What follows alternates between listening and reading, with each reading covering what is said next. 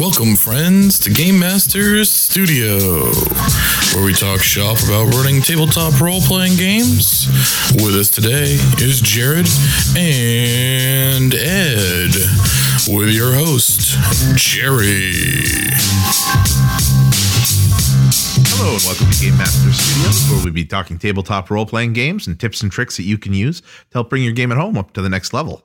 Today's topic is going to be a request from a fan on Facebook asking for us to deal with addressing disruptive players. So we're going to be talking about that today and little things you can do to help kind of get your game back online. My name is Jerry, aka Frieden, host and moderator for the show today. With me in the studio is Jared, aka DMF, proprietor of Mad Doc Designs, creator of the World of Wrath, and semi professional DM, and Ed. Oh, uh, are we recordings? Oh, I'm so sorry. I was not paying attention. Let me get the American accent. Hey, guys. All right. So we are doing talking about disruptive players, um, what to do, how to handle when players are causing the game flow to disrupt. Um, we've had a couple of episodes previously that we have discussed similar topics. Uh, we had a metagaming episode. We had the keeping the flow. We had dealing with absent players. But uh, we wanted to go into more detail about this just because it can be a tough thing to handle, especially for for younger DM. Well, by younger DMs, I mean people who don't have as much DM experience, and getting into that just so that it keeps your game going. Um, well, I, I, guess GMs who are physically younger might have a might have a, a problem with that too. Either they have a group of young people they have to control, or everyone else is older than them and they have to be the authority, which is rough.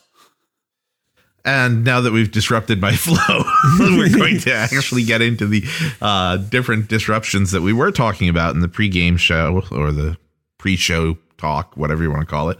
Um, we I kinda, like pregame show. Yeah, we we kind of, we kind of come up with a like list that. of what we want to talk about, and then we throw half of them out while we're doing the show. Um, so the first one that we have on the list that we came up with was the metagamers. Now we've covered this in an entirely separate episode um, a few months back, um, but we definitely wanted to touch on it again. Um, metagaming is when the players are taking out of game information and using that in game to their advantage. Mm-hmm. That's pretty much the definition we agreed on. Um, so just real quick, let's just touch on some of the ways to address that. And we're gonna we're gonna knock off the easy one right off the bat. Every one of these can probably be addressed, and probably the first line of address should be pull the player aside and talk to them. Um, you know, it's it's it's trust in the gaming group.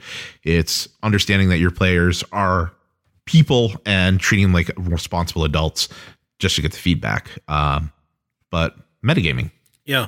So first, I want to make the distinction between knowledgeable players and metagamers. Any player who's been playing for a while is probably going to have a lot of in or out of character knowledge about the world. But then you're going to come across people who you throw a troll or a hydra at them, and they automatically know their weakness. Um, I think the the best thing to do would be, you know, if they sort of blurt out, "Oh, light it on fire," as the GM, maybe say something along the lines, "Well, well, hold on a second, you might not know that." You know, now you have to decide if it's common knowledge or not. But if it's not, make them roll, and then if they fail the roll, say, "Well, you don't know how to keep it dead." You know, and then any any other player who does it, and then enforce that. You know, if they say, "Well, I'm going to hit with fire anyway," say you're, you know, something along the lines of, you know, as the GM your character wouldn't necessarily know to do that and you didn't have a fire weapon out before so you can hit it with your regular weapon or do nothing you know sometimes you have to you do have to put your foot down but you don't have to do it in a disrespectful way and just remind them that you are metagaming. And and as the gm you also have the opportunity to move the goalposts. Um, yeah. maybe the fighter goes oh it's a troll kill it with fire and they have a cleric of the storm god in the group and you decide no they're going to be vulnerable to lightning instead. Yeah. So it's something the party has at their disposal but now they have to find that. And it kind of takes the wind out of the sails of the metagamer a little bit yeah that was that was going to be my second suggestion was either make new uh, monsters or creatures that no one would have any idea what they are and have the players fight against those, you know, just guessing at their abilities, or modify the ones that are already in the book. Sure, throw goblins at them, but maybe they're goblins of the earth god and they have, you know, uh, um, a weakness to acid or something like that, you know, or, or they're strong against other elements, you know, throw you know, modify them, throw something strange at them, or or just don't call them goblins. yeah, or just Call don't them, go, yeah, they're, they're the they're the forest dwellers, or you know, just another name, and use the stat stat block for goblins. Everything right as goblins. Yes. But since the players don't see those stats directly, it may take them a little while to figure out that they're goblins, or they may go, "Oh, well, these guys aren't so bad; they're just like goblins." right. I had great success with that. Uh, it was, I think it was the Morlocks in 3.5. They're like a one half CR creature, but I gave them a different name and I had the townsfolk be really scared of them. And when the PCs went in, realistically, they're high enough level that they could have just mowed through them if they just waded through. But instead, they were sneaking around. They're like, we don't want to, we don't want to confront these guys. We don't know what they're capable of. And I had, you know, fourth, fifth level characters sneaking around CR one half creatures because they weren't sure that they would be able to handle it. I also enjoyed in your game the Shadow of the Tower game. You did that uh, as well. You had uh, twisted abominations of some sort. I forget exactly what you called them. Uh, but they were they were basically humanoids who had been twisted by magic and were dwelling in the swamps and they were uh, threatening a town. We had to go, sort of go either put them on our side or wipe them out, depending on what we were doing. And as we fought them, the more and more we fought them, the more and more I realized these are troglodytes. And, and, and they were. They were. They, you were using the troglodyte stat block, but Yeah. you, you changed the character, and that's perfectly acceptable. That way, we didn't really know what we were fighting, and then as we were fighting it, we're like, "Oh, this is pretty cool. This is just revamping something that's already there." yeah, and the, and actually it, building on that, and then I had more of those. I had I had the brutes that were the minotaurs, and then I had the actually I think the twisted abomination was a flesh golem, and to the players they're just bigger and bigger versions of these things. Right. But it's just progressing out of the stat block. So, um, the next one on the list that we wanted to cover because we really kind of didn't want to put too much time on metagamers because we have a full episode on that. Um, we've got absurd players. This was specifically the in the conversation I had with the fan on Facebook. They were talking about the player who was just being disruptive and doing things to the detriment of the party, uh, to the detriment of the fun of the game, not so much for any sense other than, well, it doesn't really matter because it's just a game or it's not real. Um, people who are just kind of Being stupid. yeah, Yeah. just doing wild stuff for their own entertainment. Yep.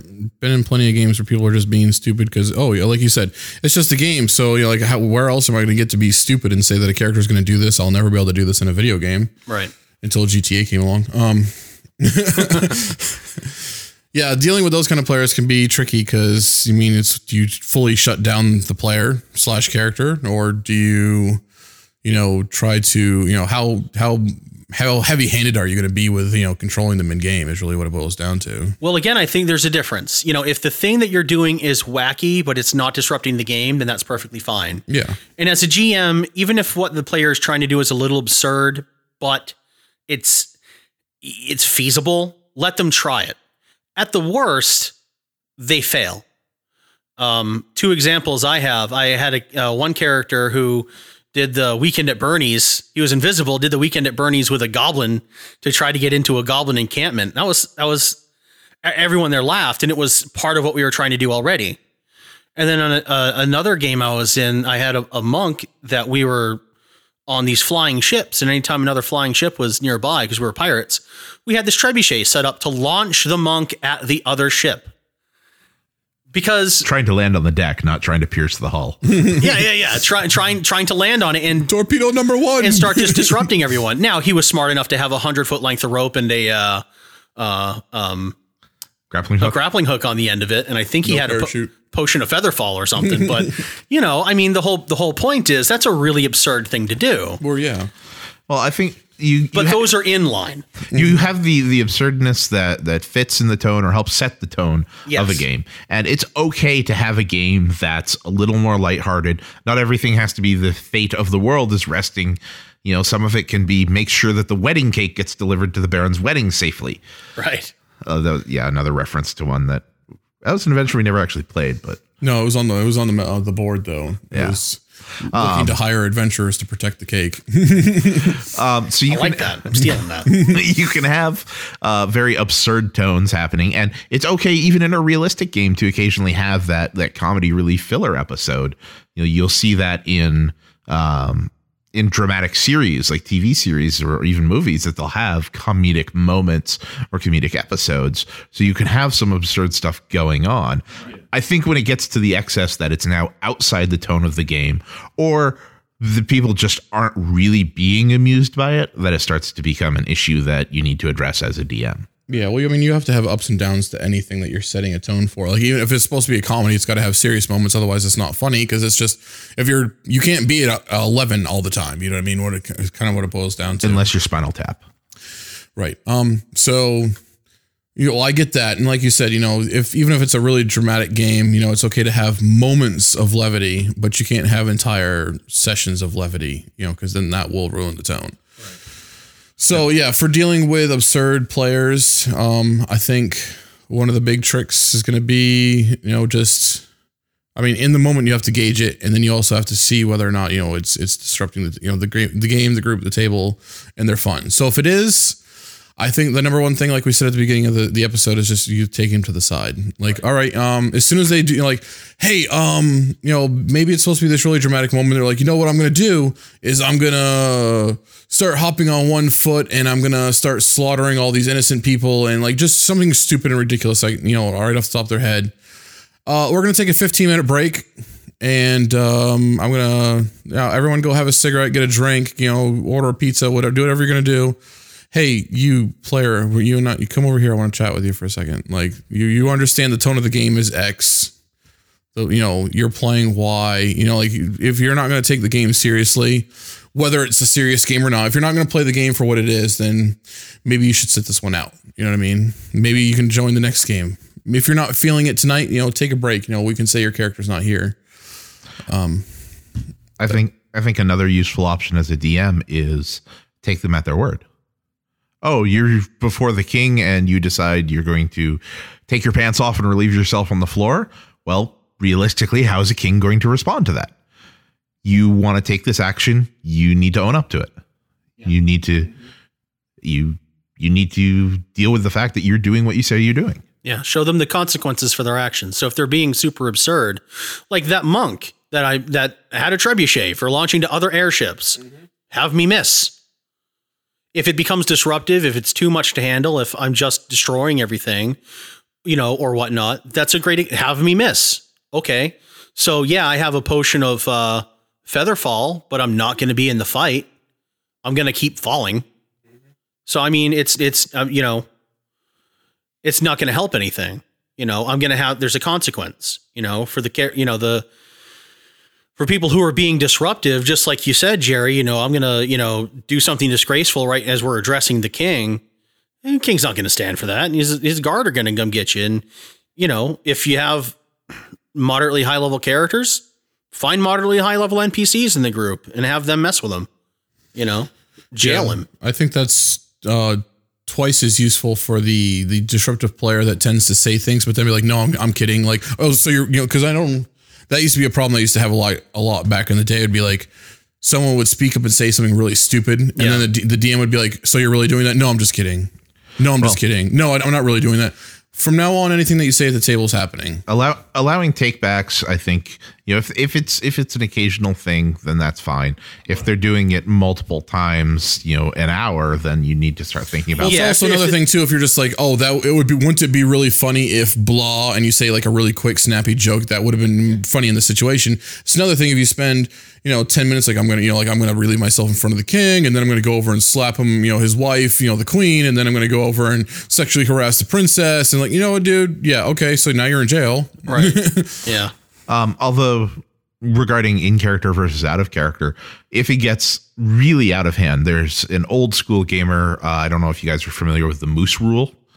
no. The Moose Rule is basically anything you say, your character actually says, unless it's specifically game speak, or you have your hand on your forehead, you know, the thumb on the forehead and the Oh, fingers okay. splayed out Yeah. like the moose. That way you're you're like, oh, that proves that what you're saying is out of character. Yeah, Yeah. I, I hadn't heard the term of moose, the moose Yeah. rule. moose yeah. rule, but I was aware of that. Yeah. Yeah, we that used- and, concept. we and that makes do- it that makes it really obvious, you know, to d- differentiate in character versus out of character. Yeah, a, a group I was in used to do that. We there we, there was two different ways we did it. One group actually had uh, we had those like restaurant uh, deals where it's just like a clear plastic thing, but you can put a sheet of paper in it. so Okay, you can see yeah. the menu. Yeah. Well, someone stole a bunch of those, so we we had a bunch of them that were made up, and one side said in character, and one side said out of character. So if you're talking in character, you looked at your thing and made sure the in character thing was out, so the GM could see it And then you flipped it around. and then you flipped it back around if you were talking out of character. So that was one way to do it. And the other thing was basically just like that, except we just put our hand over our head. You know, like, hey, basically, I have my hand raised. I'm saying this in character or out of character.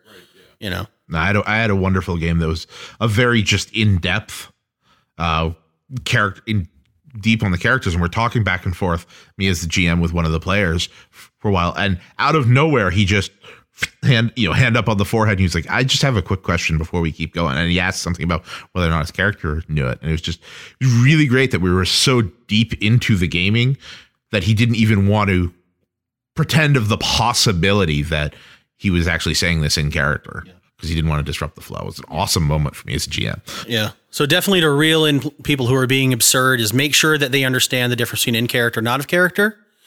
Um, make sure they understand the tone of the game. But if they're still being disruptive, you know, let them get get away with a few things, and then let them feel the consequences of their actions. And if they keep on having to make a new character because their characters keep getting jailed or killed, then eventually they're gonna Run Either out of character ideas. either they're gonna leave. Yeah, they might run out of character ideas, or they might they might leave the game, or or uh, make it you know, or or learn the lesson. And hopefully that's the last one that they do. And don't be he- don't be heavy handed on it. Don't be mean about it. Don't make an enemy. Yeah, don't make it don't make an enemy. Just be like, okay, well, you decided to be launched over to another airship. You missed. Grappling hook missed. So you're falling. So you're not basically you're not going to be in this combat. And then the group's going to have to find a way to get you. That's where the sound of fake rolling dice comes in handy too. Like, oh, oh, you okay? Yep. This is behind the DM screen. You guys can't see that I'm about to roll a twenty because it doesn't matter. Oh yeah, you missed. Yep. Um, that sucks. One other one, one other interesting thing that I just want to bring up is uh, players typically roll their own dice, but you may want to institute something that I'm going to call the Dan Harmon rule, uh, which uh, if you've ever watched Community, the the D and D episodes there, or if you've seen his um, his show Harmon Quest. uh, Harmon Yeah, Quest, Harmon yep. Quest, Uh, it's on Seeso on YouTube. uh, basically, the only set of dice is owned by the GM, and he rolls everything and tells everyone what happens. Yep. So, you know, that might be an interesting way to try to run a game, depending on you and your group. Yeah, I remember there's there's a, some classic some DM. I part of me wants to say that it was Gary Gygax himself, but part of me says I don't think so. Um, but the quote was the only reason a DM should need to roll the dice is because they enjoy the sound it makes. That's true. And a DM is fully within their rights to just decide the outcome, as long as they can keep it fair and don't, you know, screw over players or play favorites on that. I think it's a good thing. Speaking of disruptive players, Garm is in the studio, so if you hear any doggy noises, that's just him being friendly. And I appreciate that you're able to say that with Garm on your lap, or trying to be, rather. Um, so moving along, the next one we have is absent players. Yeah. Um, this was something we also covered in a previous episode, kind of just how to deal with what to do when somebody is absent. Um, but this is also something that we wanted to bring up here as well, because it's not just people who can't make it. It also includes people who are late, people who have to leave early, people who are who are unreliable to be there because they're not there. They're going to be disrupting the group, disrupting the game flow. They're going to show up and people are going to go, Oh, hey, Dave's here. Okay, let's wait till he comes in before we roll initiative. And he comes in, says hi, and Yeah, the first half hour, hour of any game session is really going to be people eating and people chatting. You know, may, maybe not that long, depending on your group, but usually at least 20 minutes, half an hour. You know, so, you know, game starts at seven, you know, Dave shows up at 8.30. Well, he has to eat and he has to ch- chat with everyone too.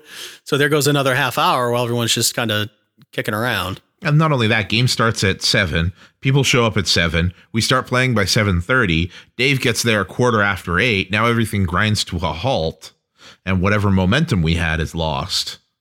Yeah, right. And then, yeah, getting back on. Um, and that may be a case of you need to address it with with the player. You know, hey, we want you to try to be here on time. It might also be a case to address it with the players. You know, we know we know that Dave's going to show up late. Let's not lose focus when he comes in. Just be like, hey, Dave, we're going up against the Bullywugs.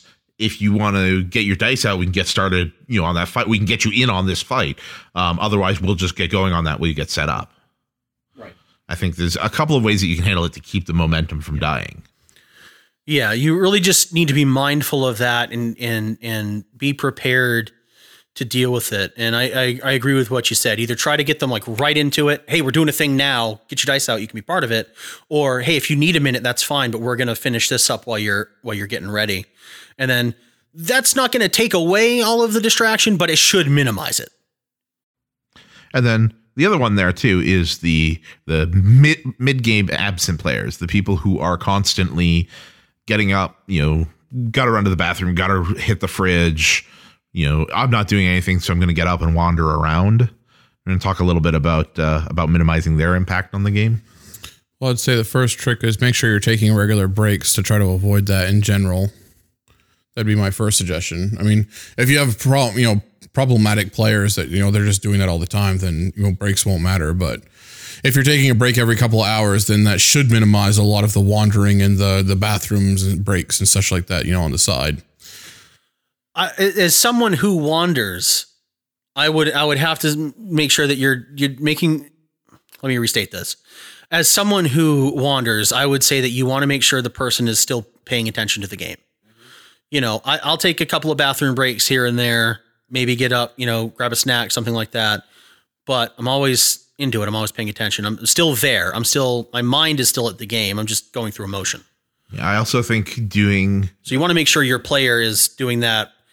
Not I'm going to go play video games for 10 minutes while you guys are doing something else. That's disruptive. Yeah. Um, I also think that you can do it by shifting the focus. Okay, I'm gonna we're in town, we're split up. I'm gonna focus on this side of the table and let the other side of the table know, hey, it's gonna be five, ten minutes, but then we'll get back and do what's going on with you. So that way that player's Yeah. not knows that okay, I this is a good time to get up and go, you know, grab a drink or hit the bathroom, whatever. Right. Their DM's working with somebody else, and then I'll come back and I'll have my turn. Yeah, whenever the group is in town and they have some downtime, I always do that. Like where I'll go around the table and I'll look at someone and say, "What do you what do you want your character to do?" And sometimes they'll have an item or uh, an idea of what they want to do, and they'll bring another character along with them. So, okay, great, these two characters are going to do something for a while, or maybe the group all decides to go at the same time. That's cool. But uh, you know, otherwise, you know, it gives everyone sort of an option of, "I'm going to focus on this right now." Everyone else, you know, take a quick break. Yeah, I mean, plus we like we've talked about in previous episodes, if you have a problem with someone that wanders or gets up from the table, usually it's due to boredom. Like they're just looking for something to do. Like maybe they have to go to the bathroom, so, so obviously that's its own thing. But like if they're like kind of wandering around, like it just engage the player. You know, if if it's one of those they're not in this scene, then that's kind of a different story, like what you guys were kind of seemed like you guys were getting into. But there have been moments in other games where like my character was very present in what was going on, but as a character, I wouldn't I would normally just kind of sit in the shadows and brood and listen to what was going on, but I wouldn't be very active, like character wise, and or the DM didn't give me a lot of opportunity to be very active in you know the situation. It was kind of like them just telling me what was going on, so that's like when I would get up and wander around a little bit, just because. I'm bored, really, is what it boiled down to. So, like, engage me and I won't wander. Well, we're kind of also, you know, crossing over into the next one on the list, which is the disengaged player. Yeah. Um, which we've also discussed about in previous episodes, but you know, the player who's there, they're physically at the table, but maybe they're not paying attention. They're daydreaming. They're planning their character for the game that they have tomorrow night. Yeah. Um, they're just not in the game that's going on right now. Yeah. So so first thing I want to touch on is is it disrupting your game? Some people are just fidgety. Some people don't have a great attention span. So you you, you have to know your players. You've, we always talk about this. you know, and if you know this person just doesn't really have the attention span and every once in a while, you know, their mind wanders, that's okay. Just, you know, bring them back into it. You I- know? and I also have I have to take that into concern. I have one of my games that I'm running with with family members, and you know, it's a, there's a couple of of preteens in the group, and I just know that I need to make sure that I come back to them much faster than I come back to some of the other characters. So instead of being like going around the table, it'd be like, okay, talk to the kids, talk to somebody else, back to the kids, now over to the cleric, now back to the kids, and now just so that I'm keeping them engaged, knowing that they have a much shorter attention span. Where you know the the the guy who's playing the thief can sit there for an hour without having anything to do, and he's okay with it. You know, know your players, talk to your players. Yeah. Uh, definitely, this is one where, as a GM, you want to make sure that you are being engaging and you are engaging uh, all of your players. Uh, I'd say uh, uh, equally, or at least trying to engage them equally. You know, you're going to have your players who don't really want to do a lot of role playing, but they want to be at the game. So you have to identify those players. That that's fine. So long as they're not distracting anyone else, that's okay. I was in a group once. There was this guy. He'd watched tattooing videos the entire game on his laptop, but there was no sound. He was just watching it so that he could see it because he was a tattoo artist. He was there because he just liked the experience of being around his friends, you know, and thought the game was interesting. But he wasn't. He wasn't super into it. So that's fine. You're not disrupting anyone. And when it was his turn, you know, yeah, you might have to catch him up a little bit on what was going on, but he was usually he'd, he'd participate. But that being said, one rule you might want to think of, it's going to be really hard to enforce, you know, and around a group of friends, but no devices. People checking their phones all the time, checking their Facebook, checking their messages, that can be disruptive. As a GM, you're trying to describe, okay, this is the room you go into. This is the the the monsters that are there. This is the situation the king needs you to help with, you know. Uh, and everyone's on their phone, you know, texting their buddy about what their dinner was or something like that. Which and, then and they ask you to repeat it. yeah, it winds up leading to the wait. What were we doing again? Yeah. Who do we have to talk to? Where do we have to go? So I mean, it's it's hard to enforce because you know most people just don't want to. So you know you can't take their phones away. Yeah, but at the same time, like, look, you guys are all here of your own free will. Yeah. Here's the deal. Like, I'm going to be running this game. I'm taking time out of my life to plan this in advance. Like, it takes more time out of the DM's life than does out of the player's life. They're spending a lot of time away from the table planning this out. Unless you're a completely off the cuff DM, and that's fine. You know, that good, good on them. But the average DM is spending at least a few hours, you know, or at least one to you know several hours planning out, you know, every session the least you can do is pay me the respect of paying attention when I'm talking to you. So, you know, if it is a problem, I would be like, look, here's the deal. I take time out of my life to come here and entertain you, and I have fun with this too, but I'm not having fun if you're all ignoring me and you're playing on your devices. So, we're all gonna, like, I can't tell you what to do. But I would like to, it would be nice if we could all just come to an agreement and an arrangement that we, you know, we turn, turn the cell, put the cell phones on, vi- uh, on at least vibrate, if not silent put them in your pocket. Only you know if it's you know feel free to if you get a message, check it. If it's something that's an emergency, you can you can still look at your cell phone. I understand that some well, what if it's an emergency? Look at your put it on vibrate. If you get a message, pull it out, check the message. Don't reply unless it's an emergency. If you know if it's a phone call that could be an emergency, take it. I understand. But unless it's an emergency, please keep your cell phones in your pocket. Don't play around on the internet. No playing cell phone apps and games. Let's all just play this. If you're not entertained enough to, you know, at this game, tell me. And apparently I need to work harder and spend another hour or two, you know, prepping the game, you know? The divide comes. A lot of people use devices for the actual game itself. Oh yeah. And I'm, my my One mon- of them. my yeah my Monday night group. Um, none of them use laptops, but every well, I mean they might, but everyone's using like tablets or phones, and in part because their character sheet is on it, because they have a character sheet app, which is great. I'm I'm old school. I like I like pen and paper, so that's what I use. But uh, you know that perfectly fine. You know, uh, uh, one of my games, my Saturday night game actually, I have everything on my laptop. Like I'll I'll send all the information to the GM so they have it all so they can reference it. But I everything no pen and paper. I have everything on my laptop. It's just easier for me because there's not a lot of space. So that way I'm just have that. But you can't be going and like checking out YouTube videos or Yeah, and just because there's devices to out music. because you're using them from the game doesn't mean you can't tell if they're not paying attention. Right, You know I mean? Like to- if they have their laptop out because they're using like D20 Pro or you know Roll20.net or whatever, or just because their character sheets are on it, right. then they should still be able to pay attention. If they come, you know, if every time I come around to your turn, you're like, oh wait, what's going on? Like, all right, dude, close YouTube, put Facebook down, whatever you're doing. If it's not D and D related or whatever game we're playing, you need to shut it down, dude. Because like you're every time I come to you, you're not paying, you're not ready. You don't know what's going on ever. You're obviously not paying attention. And I think a lot of the a lot of the people that do this, when it finally gets around, like one thing that they'll do is if their character's not involved, they'll do something else. Like as as a player, this person is doing something. Maybe they're drawing something, or maybe they're you know checking their phone or something. Which sometimes that's okay, but sometimes just because your player's not involved or your character's not involved doesn't mean you as a player shouldn't be paying attention because you might be getting this information shortly. Like the player might be coming to tell you what's going on know, you know so I, I always as a player I, I try to pay attention to everything that's going on in game but the, the player has to make the distinction of okay i don't know about this as a character so maybe maybe adric ironskull doesn't know that the rogue is you know uh, secretly uh, uh, paying informants you know uh, in, in town to have, start a spy network he doesn't know that, but I do, so that I can maybe help that player down the line, give him some ideas out of character. Or when Adric finally realizes it, I have some idea of how to play that situation. You know? So they definitely have to make that distinction and make sure your players are making that distinction. Otherwise, they're just uh, disrupting Yeah, the game. and I get with the whole like, okay, you know, I'm not, my character's not here, blah blah. blah. I just think, you know, personally, I, it's rude. Is what it boils down to. You know, I spend a lot of time prepping my sessions, and it's, if you're not going to pay attention, then I have other people that will fill your seat. All right, let's uh let's actually slide along since we're since we're talking about rude. Let's actually slide to the other end of the spectrum. The people there are paying attention to everything. Um, the rules lawyers. Yeah. Um, these are the people that are jumping in to correct people because, well, the book says this, or the rules say this, or so on and so forth. Uh, before we proceed, I believe we need to roll initiative to see who's going to start talking first.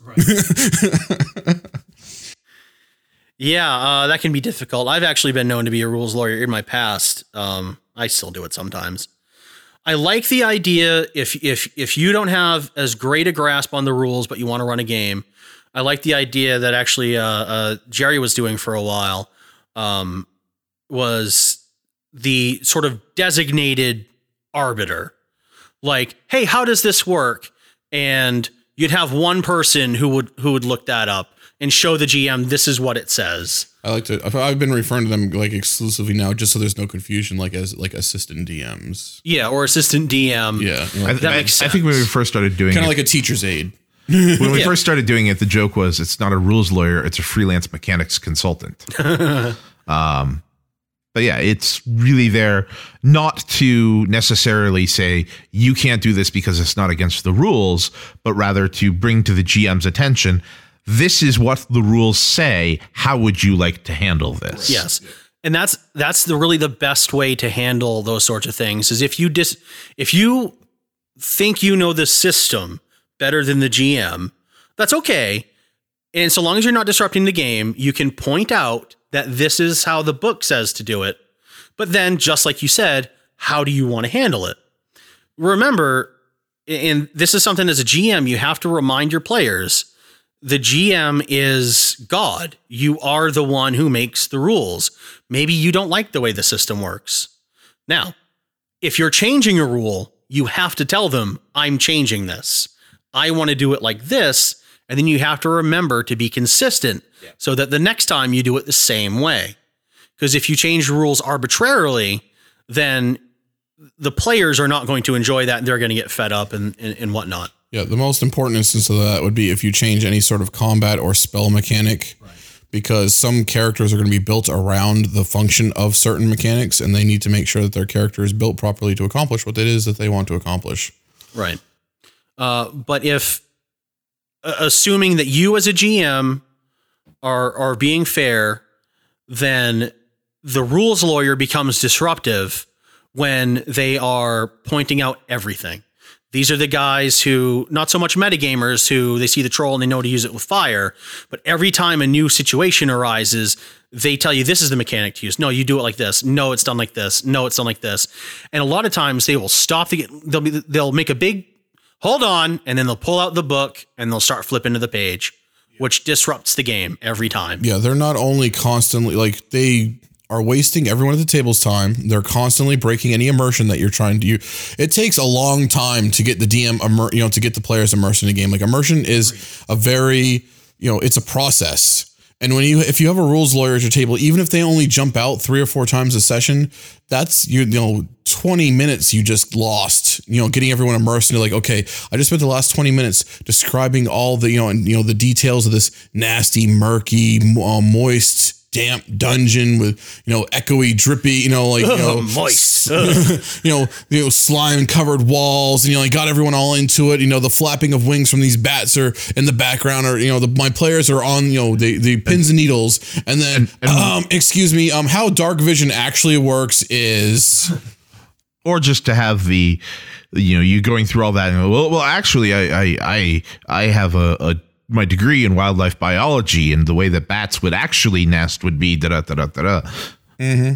Or yeah don't correct me especially with information that you obtained through experience in a world different from the world that the game is operating in. If, if I said this was Earth 2017, then you can, you know, and like, and I want this to be hyper realistic. Please feel free to correct me if I'm ever wrong.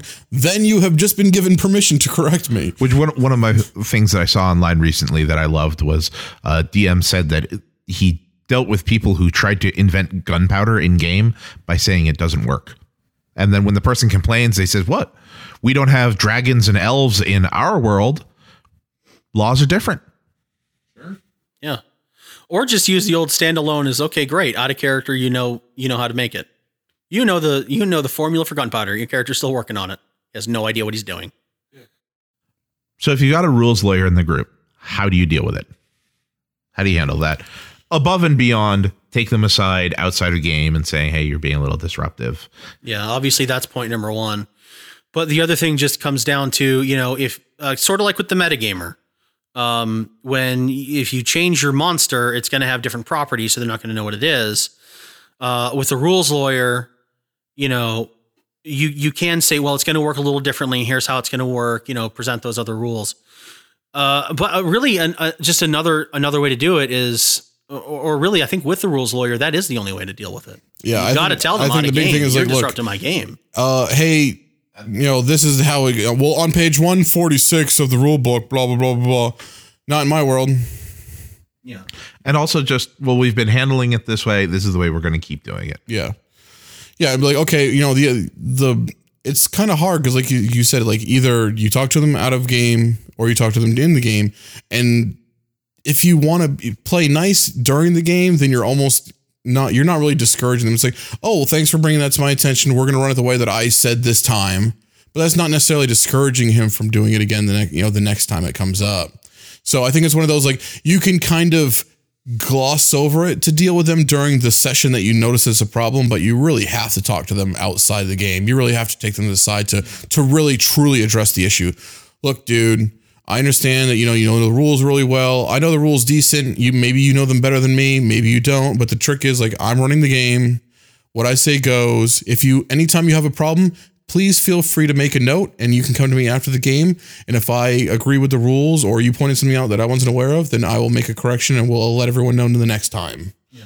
But you need to stop interrupting the game because you're ruining it for everyone. I remember I actually had a game that I ran, and it was the first five to 10 minutes of each game session was like, okay, last time, here are the things that I, as a DM, did wrong as far as rulings and stuff, and here's how it's going to be addressed going forward. Right. And that's, and like you said, I really think that's the only way to truly deal with a rules lawyer. I mean, if it's the first time you've dealt with them, you can placate them. Oh, thanks for addressing that, you know, that, you know, or thanks for bringing that to my attention.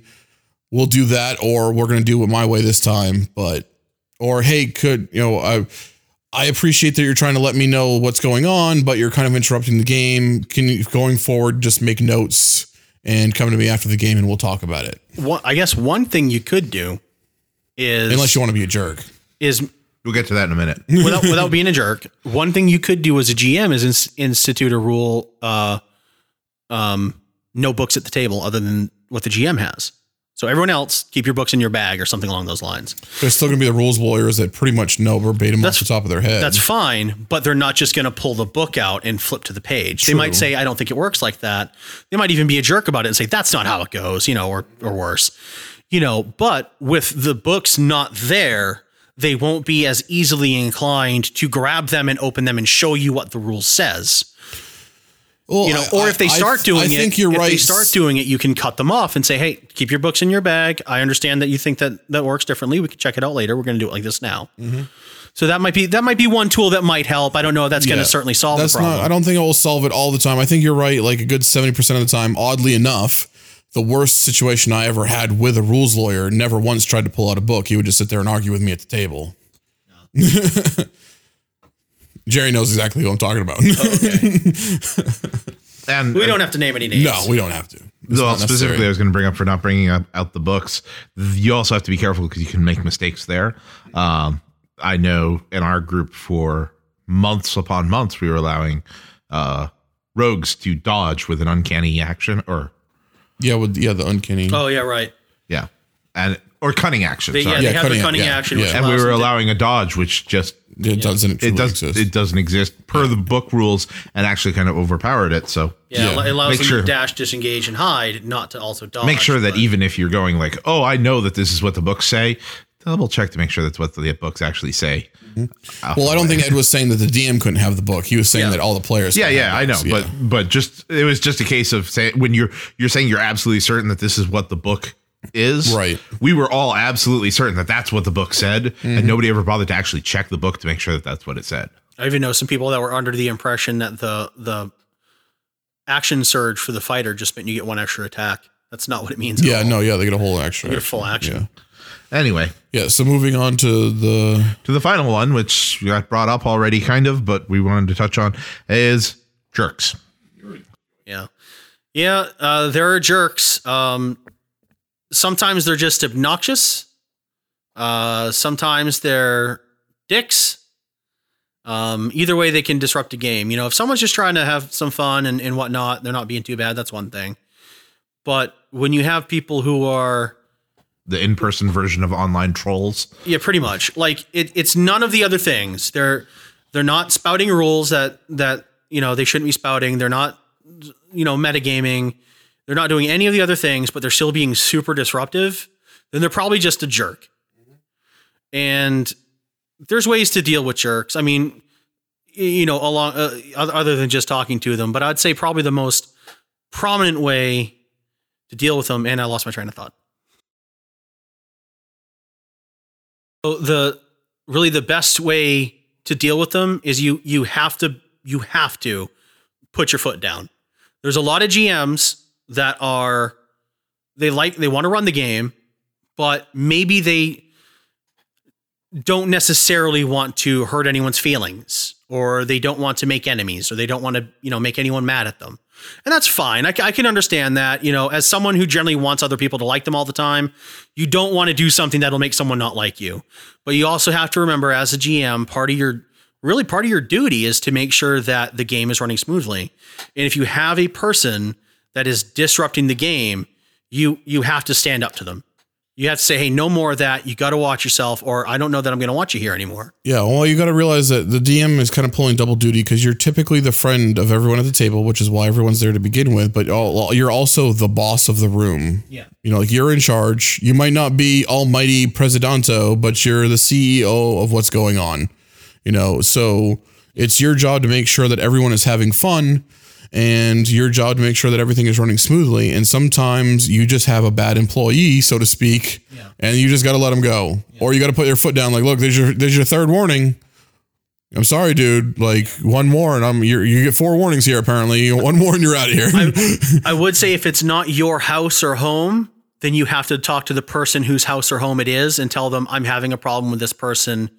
We might have to tell them they can't join us at the table Yeah, I mean that depends too, because sometimes it's one of those like it's my home, so I'm the one who invited these players in. But other Yeah. times it's like, well, he's only here because you asked me if he could be here, so you can kick him out whenever Right. you want. Right. And if it's if it's their home, then you just got to talk to the rest of the group and say, you know, do we want a game somewhere else? You know, maybe leave Dave out of it because he's always being a jerk face. You know, if they're getting really disruptive, then you might just have to change up the location or the players or that sort of thing. Yeah, and I've dealt with that Yeah. um, jerk player that it's like, well, it's my house, I do what I want. Uh, see ya. And and for GMs that maybe haven't dealt with that a lot or haven't had to do that a lot, it is tough, but you got to do it.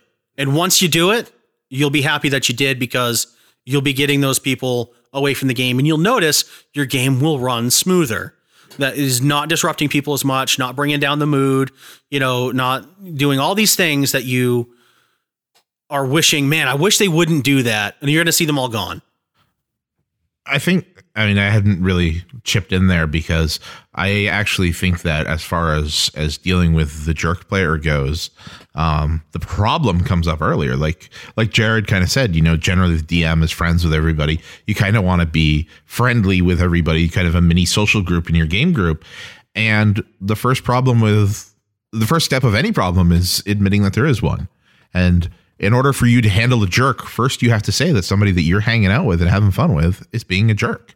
And some people don't want to do that. So you just have to sometimes step up and admit that this person is being detrimental to the fun of our game. We need to address this problem. Yeah, I mean it's the same thing, kind of situation as like I have friends that I would never want to work with, and I have people that I probably would never hang out with that are decent, you know, that are actually good coworkers. You know what I mean? Like I've been in jobs where I've worked with a friend. And I'm like, oh my god, dude, like we can we can hang out. We have like interests. We're good at like sitting together in a room and chatting. But like you are lazy as crap. Like do something, would you? And then there's other situations where like. You know what? You, you know what? You're kind of obnoxious, and I would never really want to hang out with you for more than an hour. But, But you you're a damn you're a damn good worker. Right. Yeah. yeah. And the same is kind of true with gaming groups. Like, you know, like obviously your friend base, typically you're like-minded from, you know, people. So that's your, your, where you're going to get the base of your game group from is from friends or friends of friends. But if one of your friends is a super douchebag, you got to know that going in. Yeah, exactly. And that's the, tr- you know, and when most of us have a friend that we know is a douchebag, like there might not be a douchebag to us, Right. but we know they're a douchebag and that's going to come into the game. So I have friends I get along with really well. They're great people. I just probably wouldn't really want, don't think they'd be a good fit at the gaming table. Right, exactly. And not only do they have to be, you know, a good friend or a good fit with you, but with everyone else that's at that table. Everyone needs to have some sort of chemistry, and it doesn't have to be a perfect chemistry. There can be a little bit of friction, which can, you know, as long as there's a little, only a little bit, you know, that can play into an interesting dynamic in game. Um, but you know, there it's just one of those like everyone has to have, you know, like a mutual respect for each other. Everyone needs to understand like we're here to have fun. I think that's coming up on our next topic. Yeah, we're getting our, our the next one on the list that we were going to hit um, because we need to be wrapping this one up um, is actually going to we're planning on talking about interplayer conflict. Um, I know usually we don't preview you know the next episodes, but this is kind almost kind of a part two. Um, this this episode is players disrupting the game, and the next one interplayer conflict is talking about players being disruptive with each other. Um, and that's also why there may have been some disruptions that you're like, well, why didn't they talk about this or that? Because we got it on the list for next time. So we are going to wrap it up. Feel free to uh, let us know if you have any feedback on disruptive players or useful techniques that you found to help keep them in line. You can get in touch with us on Facebook, like, comment, and subscribe. We have message boards, GameMasterStudio.proboards.com. We are on Twitter, GMS Studios, and we've now set up on Patreon, uh, patreon.com slash Game Master Studio, where you can show your support and also get some uh, bonuses that we are working on getting set up and providing. So we are going to call it there. Thank you for joining us, and we'll get together and hear you next time we're in the studio.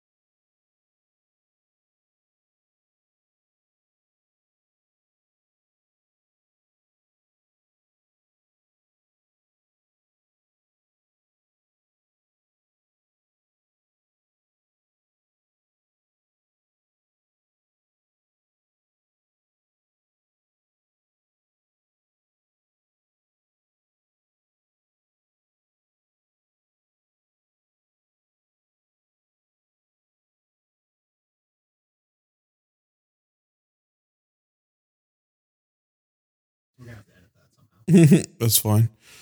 Um, I honestly think like you can. I mean, you can talk to jerks out of game all day long, but if I mean, if someone's truly just is a jerk or enjoys being a jerk during your game for whatever, like, see ya, bye, gotta go. Yeah. That's really what it like. That's the best way to deal with a jerk. got it. Jump in, say it. We can rearrange that. So